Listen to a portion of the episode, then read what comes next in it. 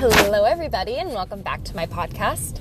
Currently driving home from work, so as all my episodes are, please ignore any sort of background noise, such as my uh, blinker, as I call it, or as we call it in Massachusetts, um, and also the heat, because I am freezing.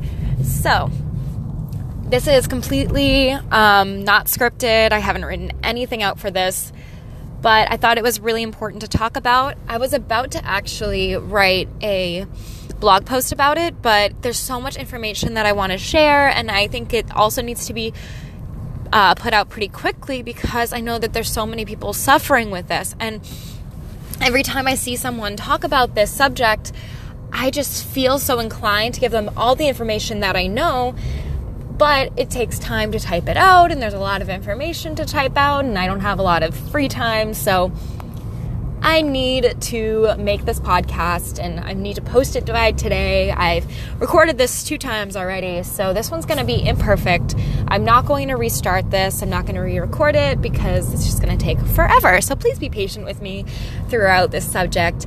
This is also a really uncomfortable subject to talk about for some. And I can completely empathize with that because it was extremely uncomfortable for me to talk about. It still is a little uncomfortable for me to talk about, but we're going to talk about it because it's important. And just as human beings, it's important. Never mind OCD and um, struggling with it as a theme. So today I'm going to talk about sex, and I'm going to talk about the last the loss of desire and um, sexual dysfunction, or even themes revolving around other genders or other sexualities that you might have a fear that you might be attracted to. So, we're gonna dive in um, with the first point of not being sure if you love your partner because you don't have the desire to have sex.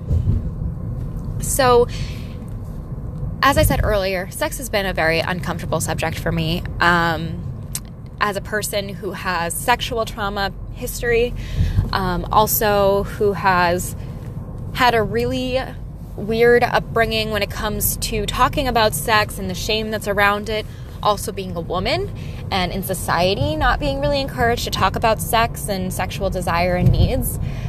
It's something that I find extremely uncomfortable.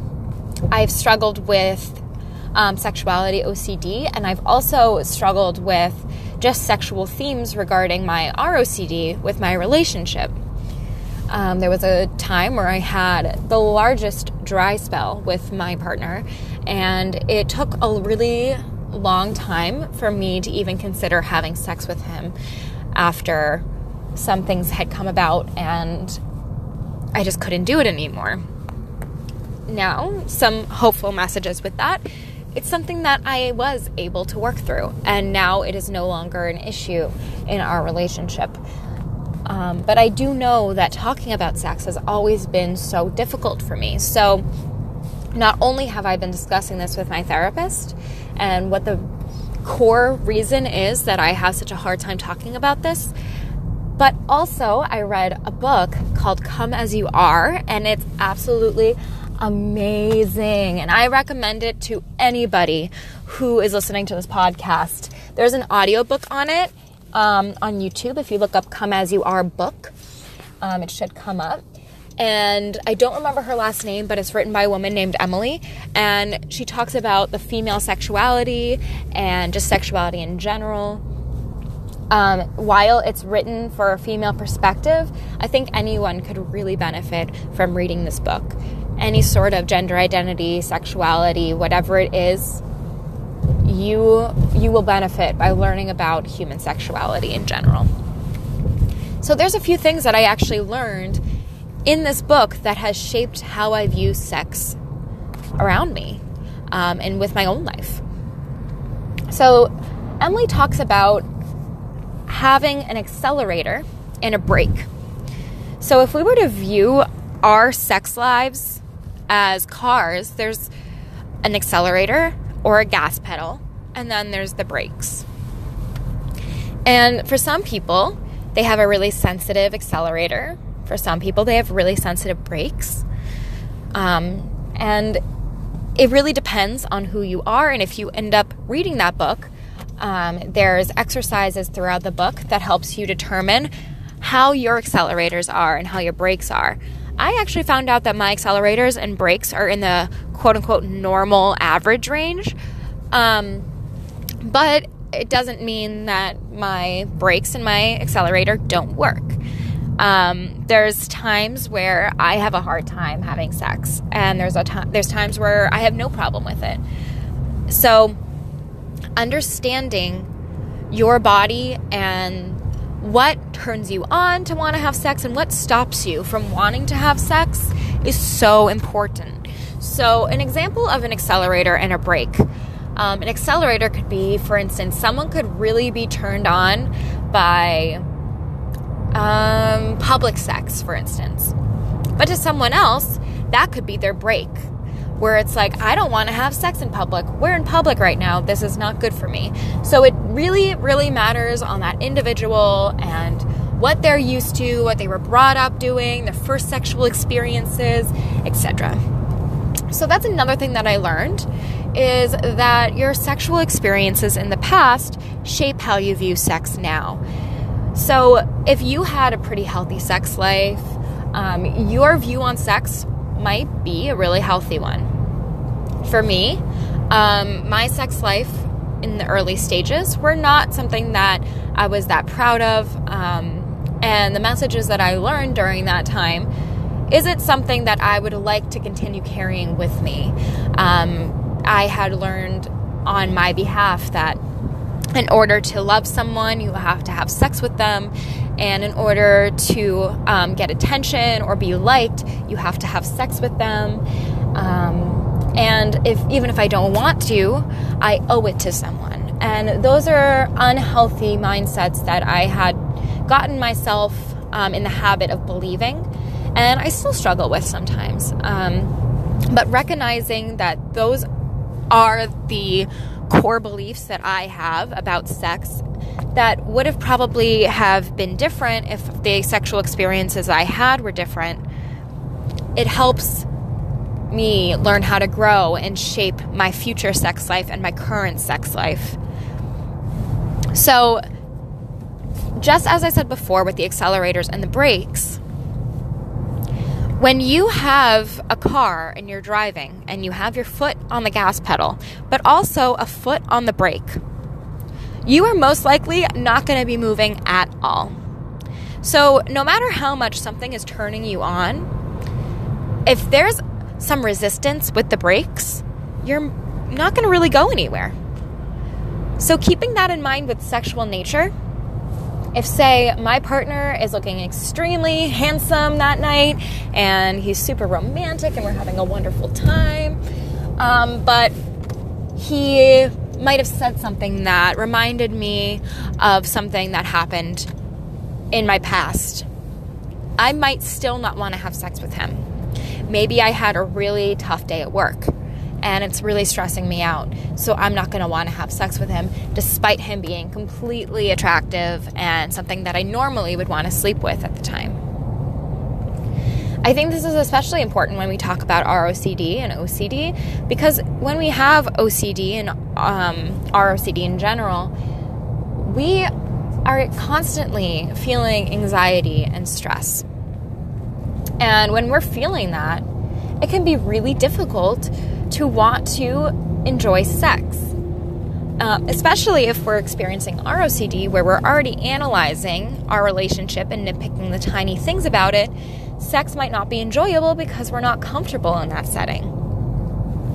For some, you might get really, really into sex when you're stressed out, and for some people, stress is an accelerator instead of a brake.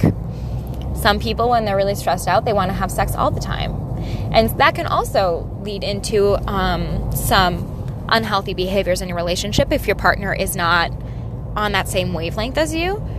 Um, so just keeping in mind that you are normal, your body is normal, and the term sexual dysfunction, I'm not even a big fan of after reading this book because I realized that our bodies all function very similarly. We are all made of the same sort of parts we just are organized differently. And that's something that I learned a lot when reading that book. So, if you are having a hard time having sex and there's nothing medically going on that's prohibiting you from having sex, you are normal and your experiences are normal.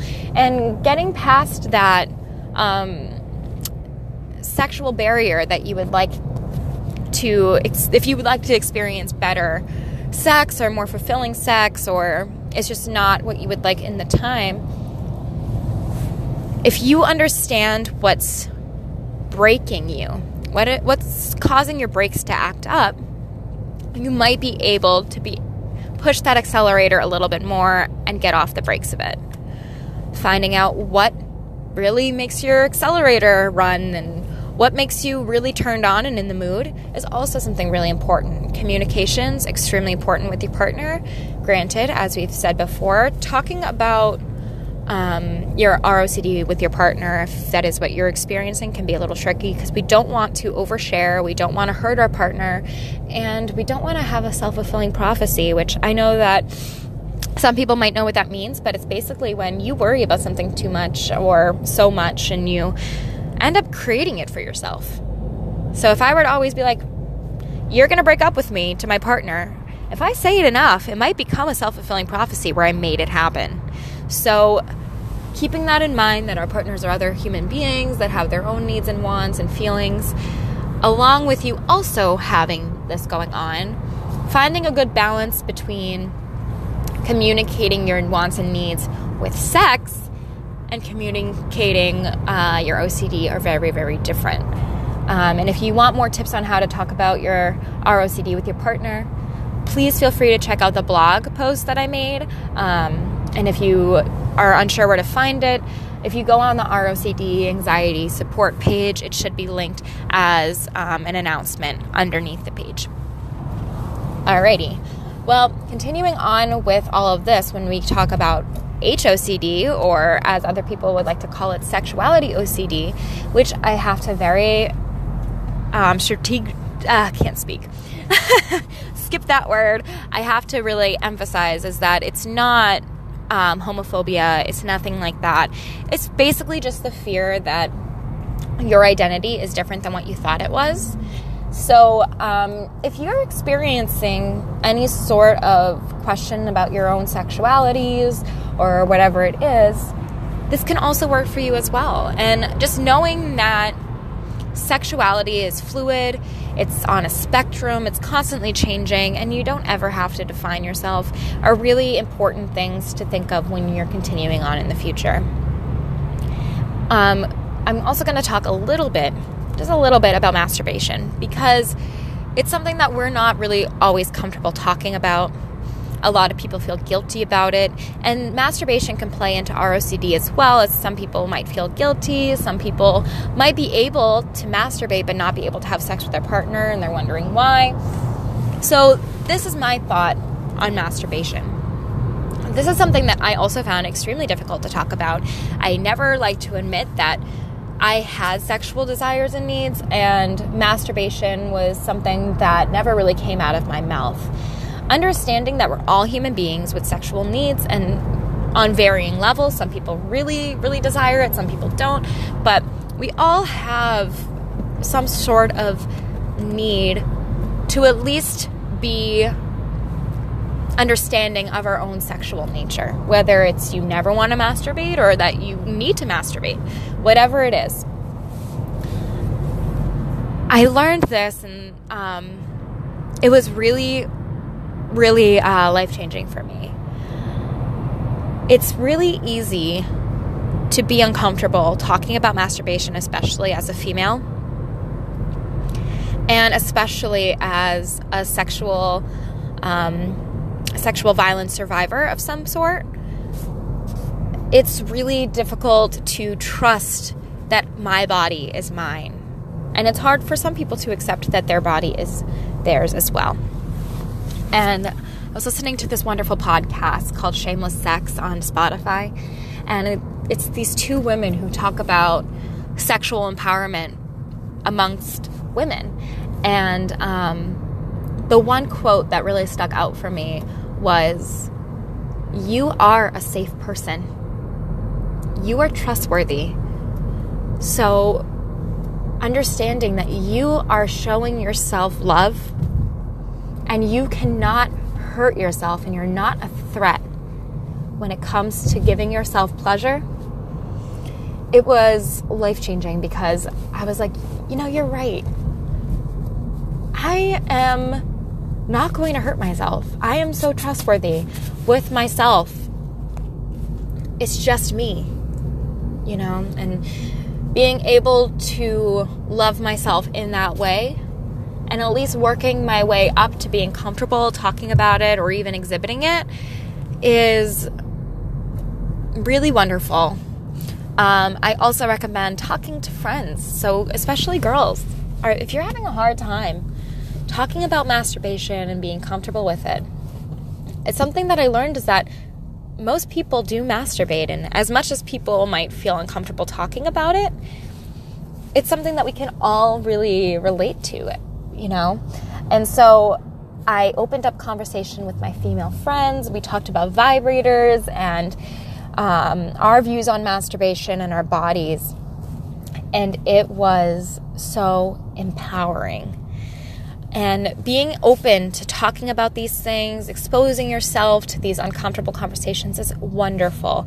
I've noticed my sex life has gotten a lot better once I just became more comfortable discussing my needs, my desires, and recognizing that sex is just a human basic need that I have I have, you know, and that my partner has and I am very lucky that my partner and I are pretty open about sex with each other and um, even when I struggled with my own sexuality, not sure um, if I was straight, bi curious, bi, whatever I was, my partner has been very, very open and understanding to allow me to experiment with other sexuality um, behaviors so, for instance, I went to a strip club this weekend with my friends, and it was so fun. It was actually very empowering. Empowering. it's been a really long day, guys.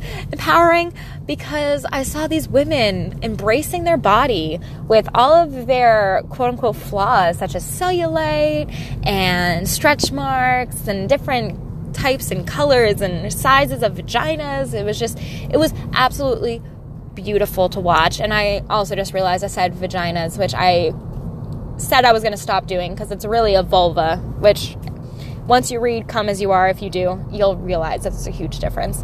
Um, I loved watching other women express themselves in their own sexual manner and cheer on other women for doing it. Um, so I could go into more of that, but it's just a whole ta- tangent. So, um, it can be worked on. And if you're struggling with this right now, and if you're struggling with any sort of sex with your partner or with yourself or even the subject in general, know you're normal. There's nothing wrong with you. There is absolutely nothing wrong with you. You're just reacting to your environment. Alrighty. So I hope everybody has a lovely Monday and a great re- rest of your week. I hope that you're able to rest and not stumble over your words like I am right now. But I also hope that this was helpful and healing for you. If there's anything else that you would like me to talk about with sex, please let me know because I'm starting to become more comfortable talking about it and I would love to share any sort of information that I have with you. Alrighty, have a great rest of your day. Bye bye.